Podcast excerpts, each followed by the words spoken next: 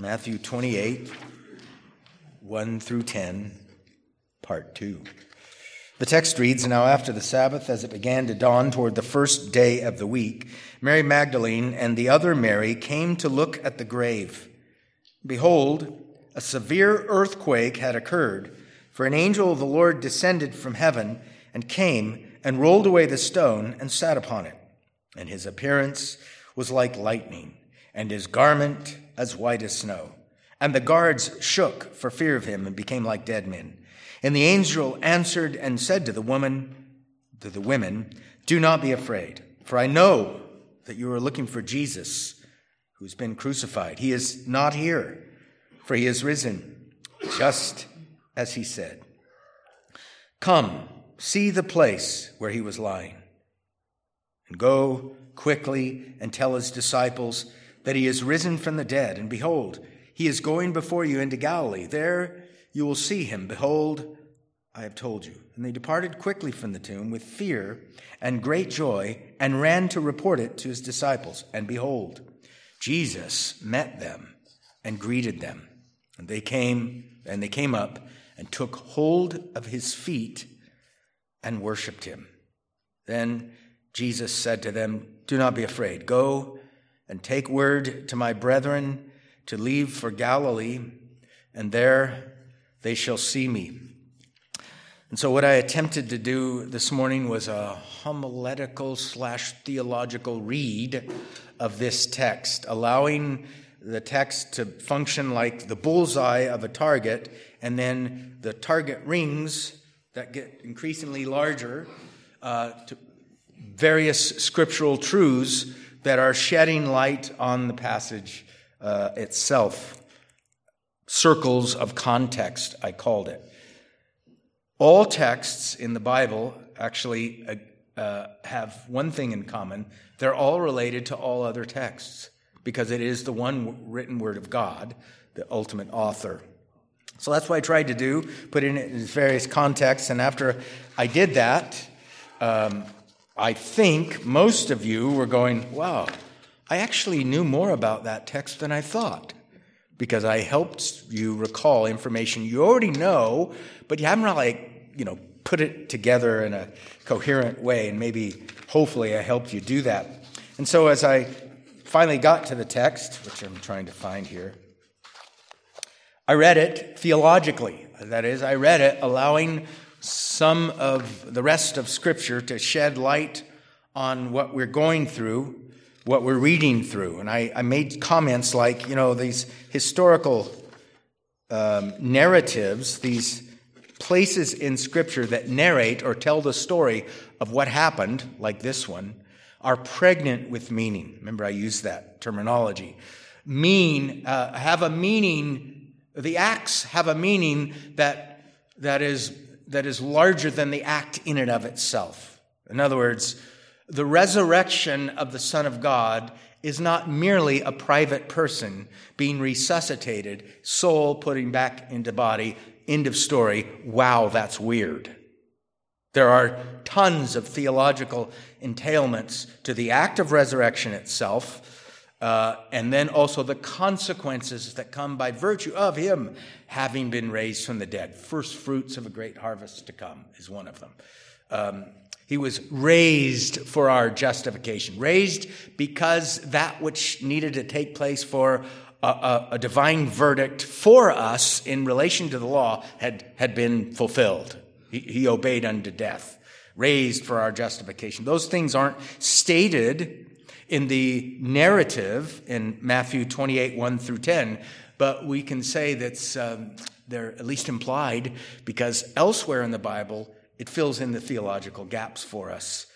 And so, after walking through the passage and trying to connect things with other things in Scripture, I brought out one contemplation, and that was our Lord became man for us and for our salvation. The text doesn't say that but it implies it, and it's within the context of other texts that clearly teach that. So we have to put the resurrection in that kind of a context. This is a for us and for our salvation thing. Otherwise, there's no incarnation. Unless it's for the benefit of that which he assumes, human nature. Uh, there's no need for it. Therefore, since he assumed it, it must be for our benefit, the benefit of hum- humanity and human nature. And it is for our salvation, our full justification, uh, our full, uh, the, the divine verdict that with reference to the law, it has no claims on us. Number one, because he assumed our guilt, so the legal part, the penal part, the penalty part, he assumed. But also, number two, the obedience part, he assumed that as well. And he was fully obedient, perfectly obedient during the entirety of his state of humiliation. So we have the forgiveness of sins because he took the, the wrath of God against us on his own, in his own person. And we have the pronouncement of righteousness and acceptance by virtue of his, the theologians call it the active obedience. That was our first contemplation. Another is this what at first glance may appear to be a simple narrative of an individual historical incident, upon a theological interpretation of the text, we are enabled to see God's past works on the earth more clearly. What at first appears to be just a narration of, you know, an amazing thing, when we allow Scripture to interpret Scripture, when we cause our lens to be bibline, as we're looking at Matthew 28 through the lens of the entirety of the Word of God, Matthew through Revelation, things start popping out to us, like the doctrine of the Trinity, at least incipiently. One of the brothers said, I'd never thought of it that way. He had thought of the doctrine of the Trinity, probably had thought about the Son raising the Son from the dead according to his divine nature, raising the human nature from the dead by infusing the soul back into, uh, with its body, the union of soul and body in the one um, Savior there. But maybe it, you know he'd never thought of it with reference to uh, this passage. Doesn't mean it's not true.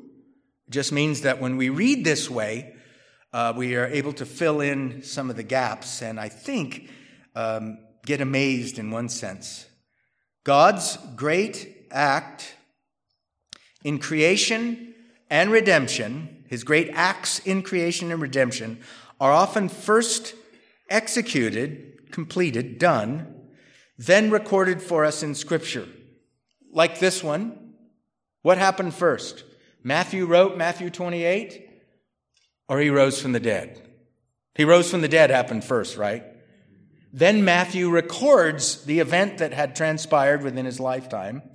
And then, just like with creation, so with redemption, after the resurrection, more information comes in the rest of the New Testament that sheds theological light back on that event.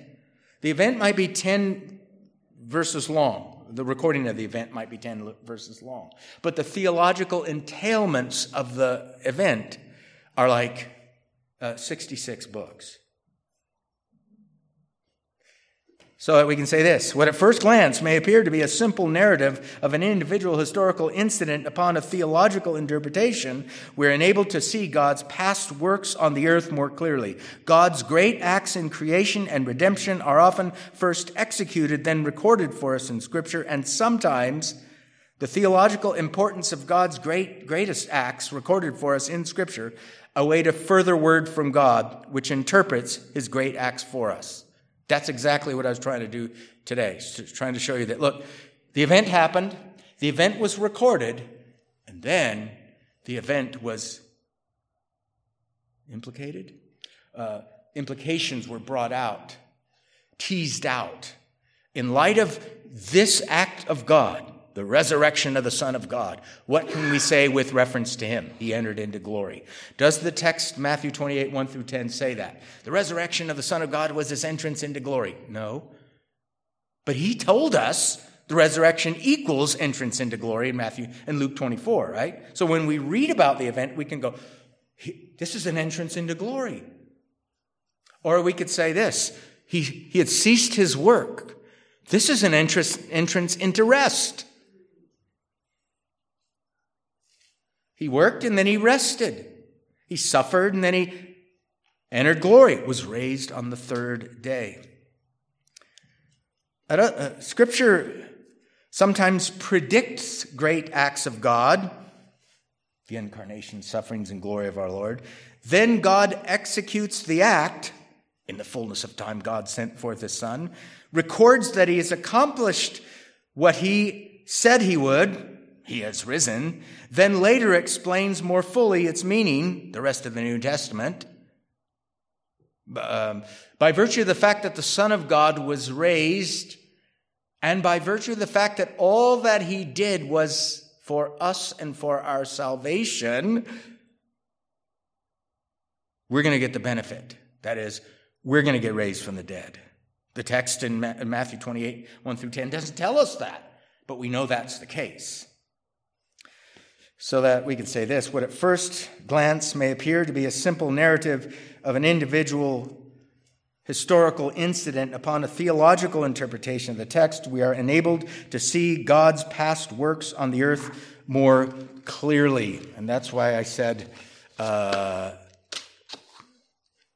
well, it doesn't matter what I said. Second, it does matter what I said, but it's going to get me on this diversion, and we have to be out of here by one o'clock, so my time is limited. But second, um, the three words in our text, He has risen, entail or contain within them several massive Christian convictions. For example, the veracity of our Lord's words while on the earth. He has risen. Remember the next words? Just as he said. The angel says, Hey, do you remember? He was saying this. What he said he was going to do, he has done. Wouldn't that be great, honey, if that was true of me every time? What he said he was going to do, he has done. Wretched honeydew lists that never cease to go away and keep getting bigger and bigger. One of the reasons is the guy that gets the list says he'll do things that he ends up not doing sometimes. Our Lord said, Destroy this temple, and I will raise it up in three days. He, he has risen, just as he said. So, an entailment of this is that we can trust whatever Jesus, the red letters really are meaningful, you know. We can trust whatever Jesus says. There's another entailment of the words he has risen, the doctrine of the Trinity. Why do I say that? Because one place during Jesus' ministry, he says, I will raise it up, my body. Another time, he says, it is written that he will, the Messiah, will be raised, which seems to bring in another resurrecting agent. So if we put all the pieces of scripture together, we would say, well, he, yeah, he is risen because God raised him from the dead and God just is the Father, the Son, and the Holy Spirit. Another entailment is the incarnation of the Son of God. He can't be raised according to his human nature unless he assumed a human nature. He who is God assumed human nature, flesh, body, and soul. Therefore, incarnation, right? He can't be raised unless he assumed. He assumed, therefore he was raised. Also, an entailment of He is risen is the resurrection of Jesus as an essential element of the gospel. I see I have to use the Bible. 1 Corinthians 15. So, this is a space in time on the earth, physical resurrection of the incarnate Son of God in the past. This is what I'm saying is an what in, uh, one of the entailments is that's part of the gospel. You don't believe that? You can't be saved. 1 Corinthians 15, 1, Moreover, brethren, I declare to you the gospel, which I preached to you, which also you received, and in which you stand, by which also you are saved. If you hold fast to that word which I preached to you, unless you believed in vain, vain. For I delivered to you, first of all, remember, I declared the gospel which I preached to you, which also you received. So I already gave you the gospel, and now I'm giving it to you again. And here's what I did when I first gave it to you. I delivered to you, first of all, that which is I also received. That Christ died for our sins. Remember, I quoted J. Gresham Machen. Christ died, history, for our sins, doctrine. According to the scriptures, source, original source of revelation and that he was buried, and that he rose again the third day according to the scriptures. So, essential gospel truth includes the physical bodily resurrection of our Lord Jesus Christ according to his human nature in space and time on the earth. His soul was put back in union with his body. But also entailed in the resurrection, in the words, he was risen, he is risen, his, the resurrection of our Lord as the first fruits of a great harvest to come. Turn over to 1 Corinthians 15 20. But now Christ is risen from the dead and has become the first fruits of those who have fallen asleep. First fruits. We'll come back to that. For since by many came death, by man also came, excuse me, for since by man came death, Adam the first, by man, Adam the last, also came the resurrection of the dead. Death is consequent upon sin and the divine threat to inflict it when sin occurs. Resurrection is consequent upon obedience as a reward to the incarnate Son of God for his work. For as in Adam all die, even so in Christ also be made alive. But each one in his own order. Christ, the first fruits, after, afterward, those who are Christ's at his coming. So this is harvest language. Uh, first fruits uh, would be the first part of a individual harvest. Full fruit is when the full harvest is reaped at the end of the age. But it started with one person uh, Adam the last, our Lord Jesus Christ. One of the entailments of the resurrection of our Lord is that he is the first fruits of a great harvest to come. So he becomes, he becomes in one sense, a, uh, a promise. If we look back at his resurrection, we can say that is a promise that I'll be raised from the dead too. I'm united to Christ. I get what he gets, except the condemning wrath of God. Also entailed in the resurrection of our Lord, and these words, He is risen, is this the resurrection as our Lord's entrance into His rest. Hebrews 4 9 and 10. There remains, therefore, I prefer a sabbatizing or a Sabbath rest for the people of God. It is sabbatismos there. There remains, therefore, a Sabbath rest for the people of God. For, the big question is, who is the he here? He who has entered his rest has himself also ceased from his works as God did from his. If we read it this way, for Jesus, who has entered this rest, divine rest, has himself also ceased from his works. That, that is, Jesus entered a rest, therefore he ceased his work. The work of redemption was accomplished. The work of new creation was accomplished. And what comes after a finished creation? A divine rest. Where did that first happen? In the first creation. What happened? Sin, so we need a new creation. Here is the new creation, new creation creator, our Lord, entering divine rest because he ceased from his works as God did from his. That's an entailment of those words. He has risen. So, having completed his work of establishing the foundation of the new creation, the historical and theological or Christological basis for Christians gathering for public worship on the first day of the week, which is the Lord day, Lord's Day, that's what he did, and finally, the resurrection of our Lord is heaven's sign uh, that judgment is coming. That doesn't sound very good, huh? The resurrection is heaven's sign and seal that judgment's coming for everyone. Now, I get that from Acts 17. Here are these words. They're really, really sobering words. Acts 17, 30 and 31. Paul.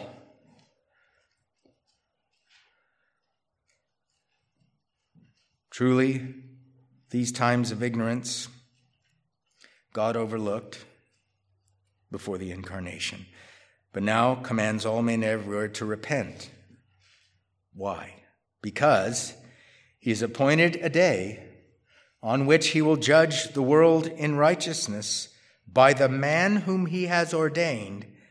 He has given assurance of this to all by raising him from the dead. So there it is. You want a heavenly sign and seal? The judgment's coming our way, the resurrection of the Son of God. Now, only believers can say, This doesn't sound right. Bring it on. But it is right. Come, Lord Jesus. Right? Only believers can say, Come. Wait a minute, there's a judgment coming. Come. I'm okay. I'm covered. Uh, his blood and righteousness, that's my, those are my clothes. Well, what happens when he judges every single thought? I'll just admit him. I got him though. What's the what's the Alistair Begg's little statement about thief on the cross? The man in the middle said I could come. You ever seen that one? That's a cool one. The man in the what are you doing here? The man in the middle said I could come. It's, that's all we're going to be able to say. We're not going to say, well, you know, I had that thought because the woman thou hast given me. Oh, okay, it's, it's her fault, all right.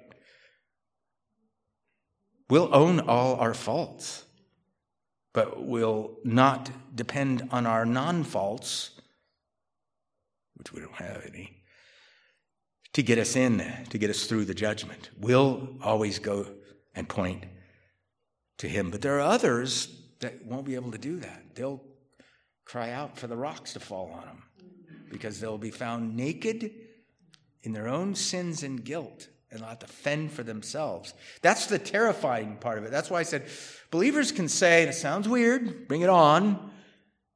Unbelievers can't say that. Unbelievers can't say, you know what? I'd be better off absent from the body, present with the Lord, but for the sake of other people, uh, I'd rather live. That's Paul in Philippians 1. It's better to be absent from the body and present with the Lord. It's better to be in heaven than it is to be on earth. But if I'm going to be on earth, I'm going to give myself for you, for your sakes. Only believers can say that. You know, you know, like the thing at the funerals. He's in a better place. She's in a better place. Really? Oh, that's only true for believers. The resurrection of Jesus, we could say, affects everyone in different ways, but it does. Could we even say the resurrection of Jesus affects everything? Yeah, one of the brothers brought up at lunch. You know what? Creation groans. Even the creation moans and groans. It's a metaphor, figure of speech. Makes it sound like it personifies creation, as if creation's going, oh, oh, you know. Do you hear it? No, you don't. So it's a sign signifying what? That this curse has leaked over and gone outside of humanity onto the creation itself somehow, some way. And even part of the curse is the devil has this authority over certain things that we wished he didn't. You know, there, I've said this before. Some texts in the Bible, I wish it wasn't in there. Some of those texts about the devil and he has the power of death, Hebrews 2:14. That's a weird thing. We know that he didn't have whatever that means before the fall into sin. After the fall sin, this curse goes outside of the, the, the, female and the male, and it affects the creation so that the creation moans and groans for what? The full adoption or redemption of the bodies of the sons of God. Because the creation knows when the sons of God get their fully redeemed bodies on the last day, then comes the, the, the end of moaning and groaning. Then comes this renewal of the old creation. Nature, spoiled by sin, is perfected by the grace of Christ. But creation groans. The resurrection of Jesus then does affect everything. The three words in our text, He has risen, do indeed entail several and massive Christian convictions. When you read the text, He, uh, he has risen. If you don't stop and contemplate, you can just go, yeah, okay, uh, He has risen. Just as He said. All right, just as He said. If you slow down and go, you know, I'm going to try to read this with biblical spectacles on, filling in some of the white spaces between the letters and the words,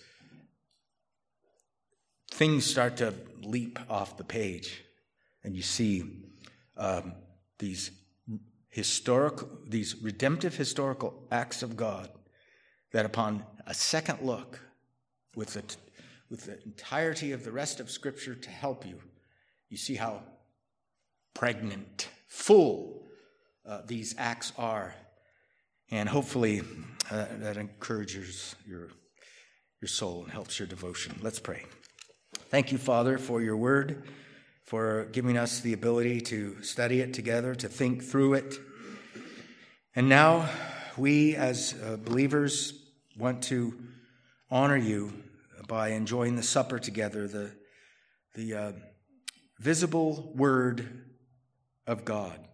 We can see the incarnation in the bread. We can see the, the suffering, the shedding of blood in the cup. Not that they're magical or powerful in and of themselves, but they are signs signifying the Son of God assumed flesh, body and soul, suffered in it, died in order that we might be saved. Thank you and bless this time. We ask in Jesus' name. Amen.